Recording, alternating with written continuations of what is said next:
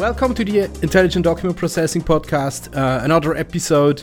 Um, my name is Alain Veuve. I'm the founder and CEO of Parashift. I have today with me um, somebody who has a, a yeah big piece of experience.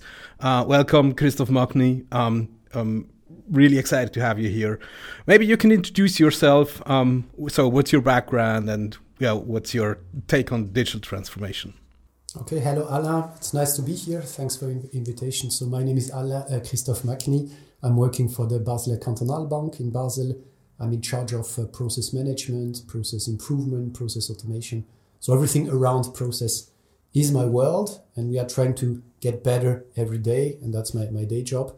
Next to that, I'm coordinating some AI activities uh, for the cantonal banks of Switzerland, and I'm helping the association of uh, cantonal banks grow in AI by organizing some meetings for all cantonal banks every other uh, quarter. We meet online on Zoom and we exchange ideas about AI. And next to that, I'm a lecturer at the University of Applied Science in Northwest Switzerland, so not too far away from here, where I teach process improvement, process innovation, and some leadership classes. I love teaching, so that, that's uh, what I enjoy doing. And I have a son, 10 year old, who is fantastic. And yeah, that's my life summary in a few. Very cool. Um, now, uh, banks um, have not been sort of renowned for being very in, in, in innovative um, when it comes to digital transformation. So that been sort of seen as a bit of laggards, maybe. Um, um, and and recently, I have the feeling this changed. How how do you see banks and the and the, and the banking sector um, uh, in, in digital transformation where, where, how, how is your what is your experience with this sort of development? So you know as you know we all had a, a, time of covid where all the habits of people change. People are working from home and they're consuming from home they're ordering from home and banks need to adapt by providing online services and really helping customers um, reaching the goals reaching their financial goals and banks need to adapt and the competition is huge. If you have a look at uh, digital online banks, in um, every country you have some some some good examples of neobanks. We have one at Bank Cler, which is ZAK, which is 100% online, and people like that. And um, I'm teaching a class for my students where I ask them, "What's your favorite bank?" every semester. Mm. Um, the most favorite banks for my students is not a bank; it's Revolut, which is a neo bank from from the UK, which is basically a startup and that's the favorite bank in Europe for all young people. And you get for free all traditional services which you would need to pay for a traditional bank. So as a traditional bank, either you adapt and you offer value and you continue offering cool products and cool value, or on the long time, business will be very difficult. So I think banks are transforming themselves right now. They are working on that actively, and it's really uh, super interesting to be part of this transformation, which is happening now. Would, would, you say that this is sort of happening with, with all the banks now? Or are they still like so like 50% of banks are thinking, okay, this is the future and we need to adapt or um I think that it's a topic for all banks, but not all of them are investing the same effort to mm -hmm. do that. But it's definitely on the agenda of all of them because you know you need to be more efficient. If you need to save cost, you need to increase mm -hmm. efficiency which means increasing automation, innovation, and all these kind of topics. And that's that's not a choice. You know, survival is not an option. You have to work on your uh, long-term success. So it's a topic for all of them. Not all of them are reacting as fast, but you know, let's be optimistic because we still need a strong banking system in Switzerland in Absolutely. the future. So banks need to adapt, and, and and I'm happy to be part of this uh, movement. And I'm, I'm a big fan of agility and making things you know going faster and smoother and, and and deploying automation to improve the services to the customers. So i see that happening now but i still expect more um, more drive to come in the future. All right. Um, yeah talking about the, the the need for for innovation and creating new new new offers um, I, I, was amazed how fast ZAK was was built, and and um, maybe you can share a bit um, I'm I'm a I'm I'm a ZAK customer. I need to need to confess. Um, uh, I I think it's really really great. Um, so yeah. So so let, let's talk about the method a little bit. So I'm, I'm not part of the ZAK team, so so I will not um, talk too much about the ZAK development mm-hmm. process, but basically it's all based on agile development process, mm-hmm. co-creating features with end users. So, um, you know, we have some some customer circles where we discuss with customers what kind of features do they expect from the product, and then we develop that based on what they want. So, product management is evolving from a traditional product management into a lean product management where we involve customer, customer give feedbacks, and we develop what they want in sprints, which is traditional agility, and this is working fine. So now the challenge is really how to create value, how to deliver value for customers, and how to have a valid business model, you know, to make it profitable on the long term. So it's easy to go online. It costs money. You can go online, but you need to create value for customers, yeah. and customers need to pay for that value so that it's good for both. Yeah.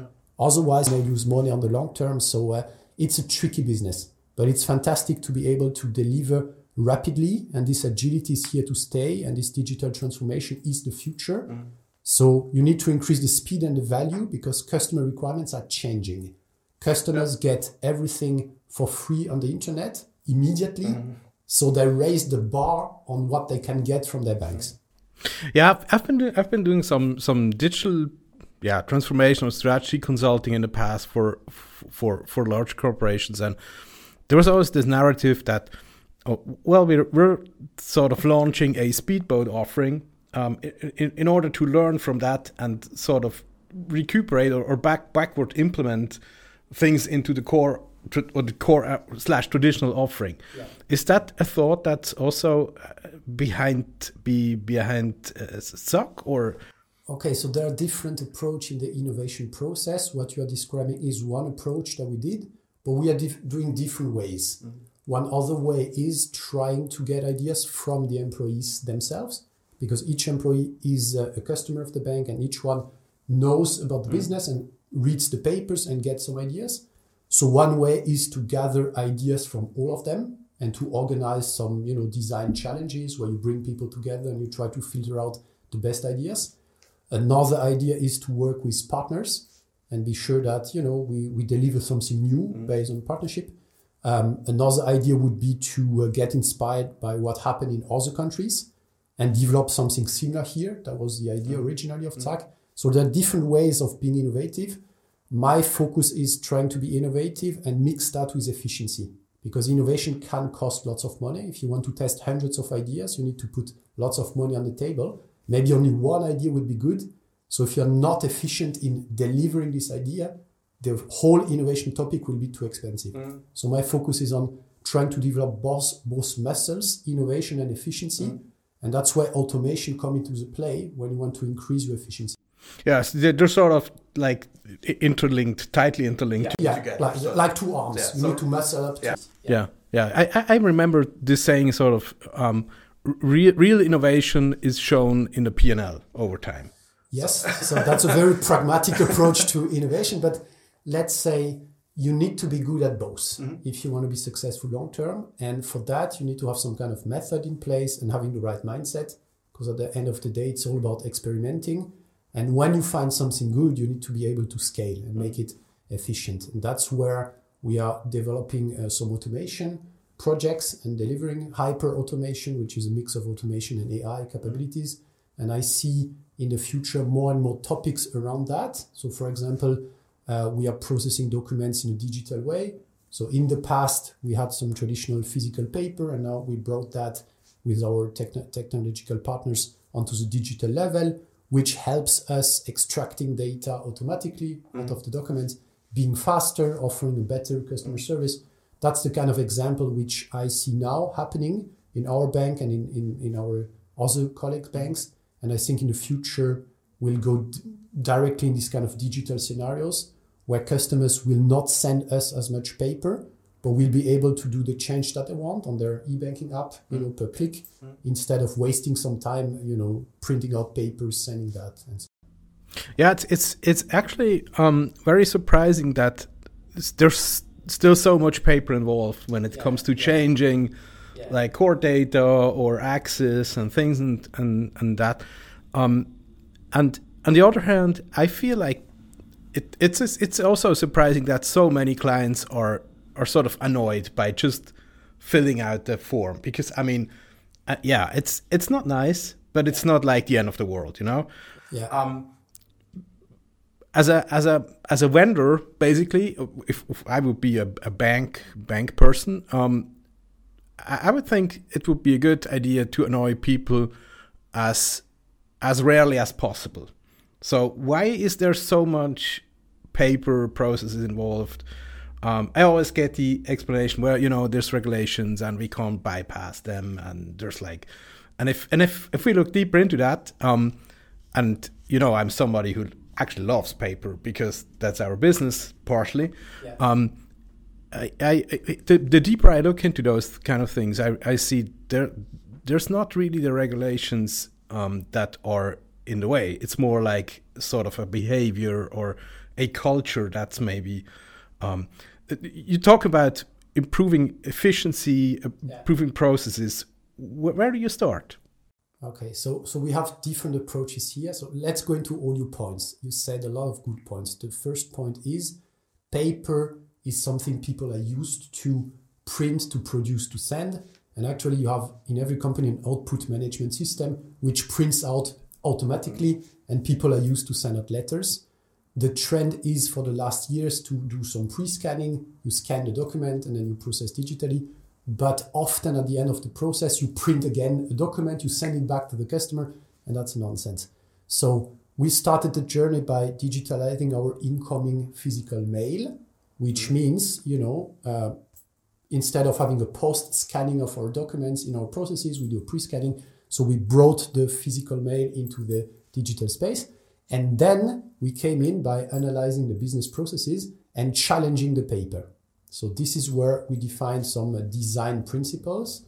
So when we redesign a business process, we have six business uh, uh, design principles.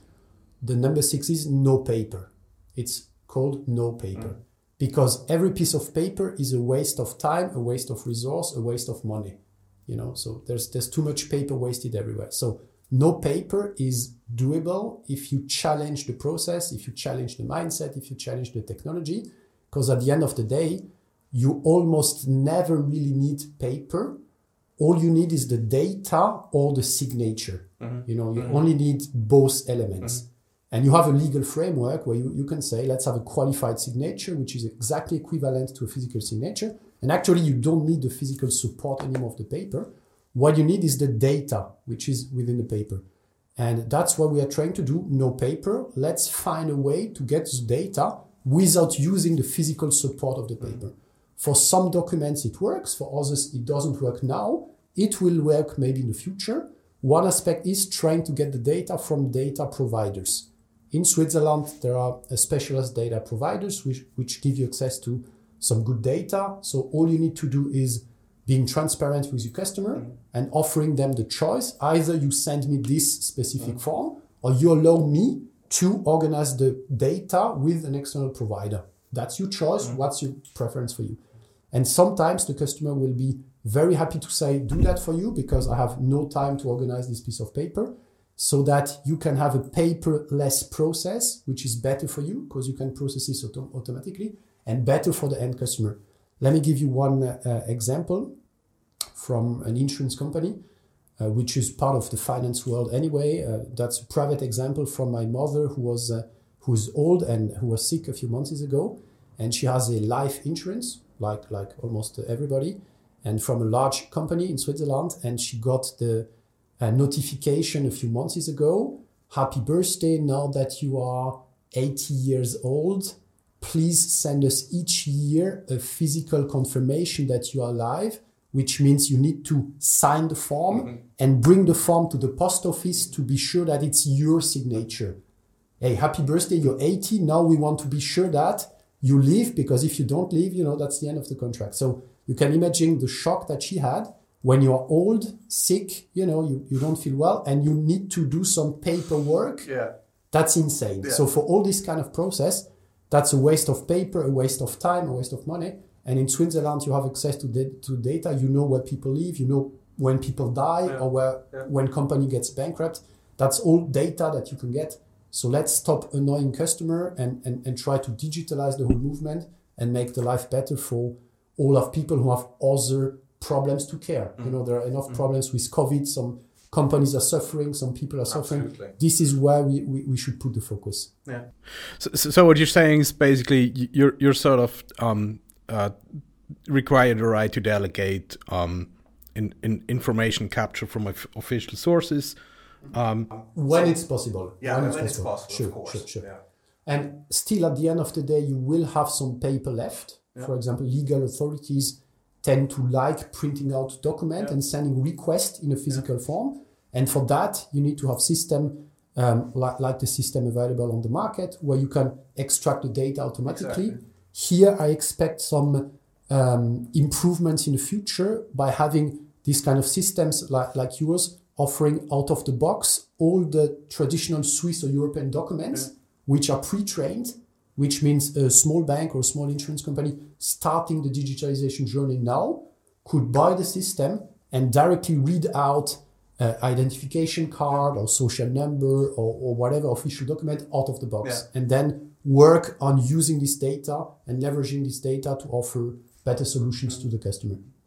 Yeah, I mean, there's there's this upswing of uh, intelligent document processing that we're we're seeing, and and I think we're we're in the middle of it here. Um, how do you see this um, in, re- regarding that the in a broader sense? Um, looking at digital transformation, what is sort of the um, standpoint of of IDP? Um, how how important is that for you as somebody who is who is very actively um, doing the transformation? IDP is very important and is here to stay as long as we have some paper left, which means for the coming years anyway. Mm. And it's central because everything which is purely digital, you can go for automation, robotic, whatever you want. As soon as you have some paper involved, you first need to transform the paper into digital data. And this is where IDP come into play. And this is still playing a very important role because of heavily paper-based processes That's If you- here, yeah. still here Yeah. for the next years. If you want to buy a house, Yeah. you'll see that you need to provide X documents Yeah. to your bank. Yeah. And this is a typical case that we did with IDP by extracting the classical Swiss documents mm-hmm. after scanning, you know, classifying, extracting data.